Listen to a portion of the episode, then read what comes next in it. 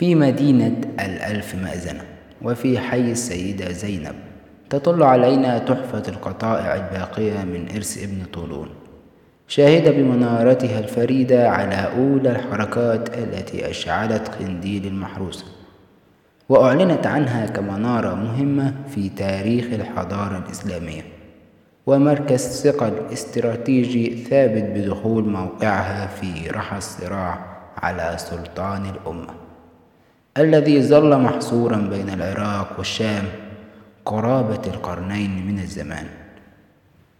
إن حركة ابن طولون كانت أول تطبيق فعلي لمقولة عمرو بن العاص فاتح مصر وواليها.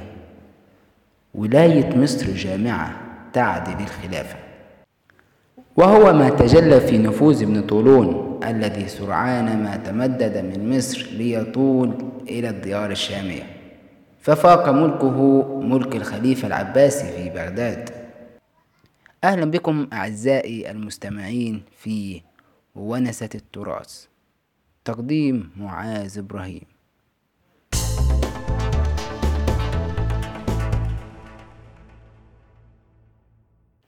سنأخذكم في نبذة صغيرة عن أحمد بن طولون. ولد أحمد بن طولون في سبتمبر عام 835 ميلاديا. تعود جذور أحمد بن طولون إلى أصول تركية وكان أبوه من مماليك نوح بن أسد والي بخارى فأعتقه لما رأى فيه من قدرة وكفاءة. ثم أرسله إلى الخليفة المأمون فأعجب به وألحقه ببلاط الخلافة. وتدرج في المناصب العسكرية حتى صار رئيسا لحرس الخليفة. وفي مدينة بغداد عاصمة دولة الخلافة ولد أحمد بن طولون في 23 رمضان عام 220 هجريا و20 سبتمبر عام 835 ميلاديا. واعتنى به أبوه عناية فائقة فعلمه الفنون العسكرية وتلقى الفقه والحديث وتردد على حلقات العلماء ينهل منها ومن ثقافتها. ورزق حسن الصوت في تلاوة القرآن الكريم. وكان من أدرس الناس له وأعلمهم به. ثم رحل إلى طرسوس. بعد أن تولى بعض أمورها بناء على رغبته. ليكون على مقربة من علمائها الذين اشتهروا بالفقه والحديث والتفسير. وبعد رجوعه صار موضع ثقة الخلفاء العباسيين. لعلمه وشجاعته والتحق بخدمة الخليفة. المستعين بالله في 248 إلى 252 هجريا 862 إلى 866 ميلاديا وصار موقع ثقته وتقديره. حتى أصبح أحمد بن طولون والي الدولة العباسية على مصر. ثم استقل بمصر عن الخلافة العباسية فكان أول من يستقل بمصر. كما استطاع القضاء على الحركات المعارضة له وتمدد باتجاه الشام بعد تكليف الخليفة أبو العباس أحمد المعتمد على الله له إخماد الثورات في الشام. وبذلك أصبح مؤسس الأسرة الطولونية التي حكمت مصر ما بين عام 868 إلى 905 ميلاديا. فأعلن ابن طولون نفسه حاكما مستقلا. قام أحمد بن طولون بعدة أعمال في فترة حكمه منها إنشاء مدينة القطائع والتي اتخذها عاصمة لدولته. وكذلك بنى مسجده المعروف بمسجد أحمد بن طولون. قال ابن طولون أريد أن أبني جامعا من مال حلال. إذا غرقت مصر نجا أو احترقت بقى. فأراد أن يبني مسجدا جامعا بالقرب من قصره على طراز عمائر العراق التي نشأ فيها وتأثر بفنونها ويكون على نسق ملوية ساموراء التي أنشأها الخليفة المتوكل.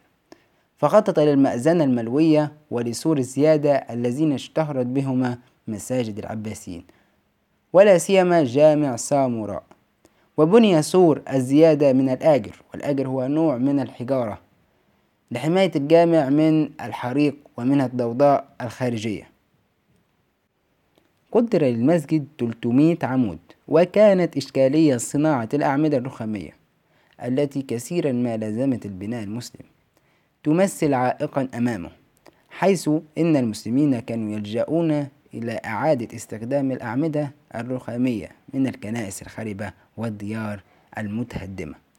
وكان الحل المعروض على ابن طولون أن يأتي بها من كنائس الأرياف أو الضياع الخراب إلا أنه تورع عن ذلك وظل الأمر يؤرقه حتى علم بأمر أحد مهندسي القبط أي كان نصرانيا يدعى سعيد بن كاتب الفرغاني في محبسه. وكان ابن طولون قد حبسه لظن سوء سابق حيث طلب منه ابن طولون بناء بئر للماء.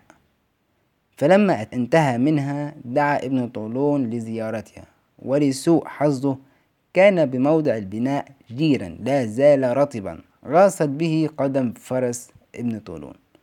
فكبئ به فظن أنه أراد به سوء فأمر بجلده وسجنه. فعندما سمع القبطي بأمر بناء الجامع فكتب إليه يعرض له أن يبني الجامع بلا أعمدة إلا عمودي القبلة وكما يريده ابن طولون أن يكون. أمر ابن طولون أن تحضر له الجلود فأحضرت وصوره له فأعجب به واستحسنه فأطلقه وخلع عليه وأطلق له النفقة على البناء. مئة ألف دينار. فقال له انفق وما احتجت إليه بعد ذلك أطلقناه لك. فوضع النصراني يده في البناء في الموضع الذي هو فيه وهو جبل يشكر. لذلك يعتبر الجامع من الجوامع المعلقة. فكان ينشر منه ويسطح ويعمله جيرا ويبني إلى أن فرغ من جميعه وبيضه وزينه وفرش فيه الحصر. وعلق القناديل والسلاسل الطوال الغلاظ الحسان والجميلة وحمل إليه صناديق الصحاف.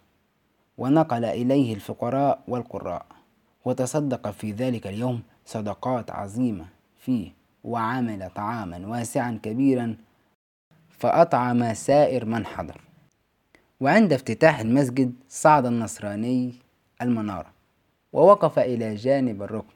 النحاسي وصاحب أحمد بن طولون قائلا أيها الأمير عبدك يريد الجائزة ويسأل الأمان وألا يجري عليه مثل ما جرى في المرة الأولى. أي عندما حبس بسبب سوء ظنه فقال له أحمد بن طولون انزل. فقال وحق رأس الأمير لا نزلت أو تؤمنني. فقال له انزل فقد أمنك الله ولك الجائزة فنزل وأمر له بعشرة آلاف دينار.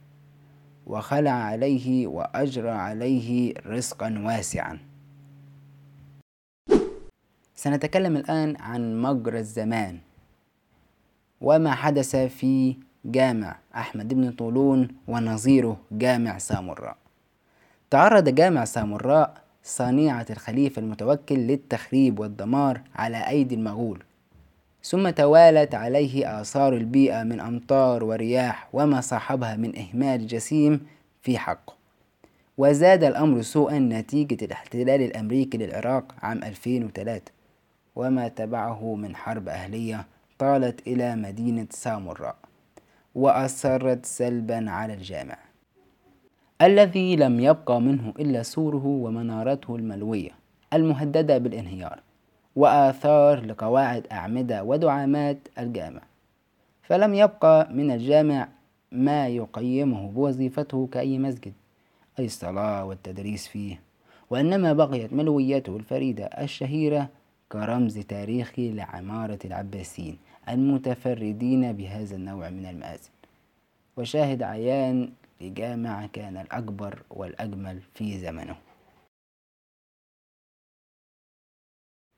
أمر بتجديد هذا الجامع مولانا السلطان الملك المنصور حسام الدنيا والدين لاجين وهذه كانت مكتوبة على قطعة نحاسية مخلفة من عمارة الجامع مكتوبة بخط النسخ ومحفوظة في دار الآثار العربية الآن.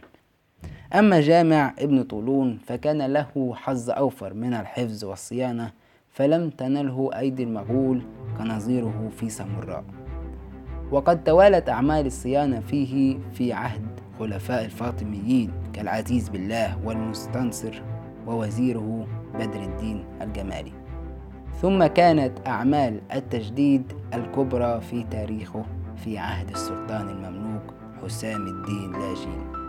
فعندما هرب في فتنة قتل السلطان الأشرف ولجأ إلى جامع أحمد بن طولون وكان الجامع قد جرى فيه ما جرى من خراب وتهدم حيث تهدم النصف العلوي من منارته. وتخرب سقفه فكان حينئذ خرابا لا ساكن فيه. وكاد أن يؤول أمره إلى أسوأ مما آل إليه أمر جامع سامراء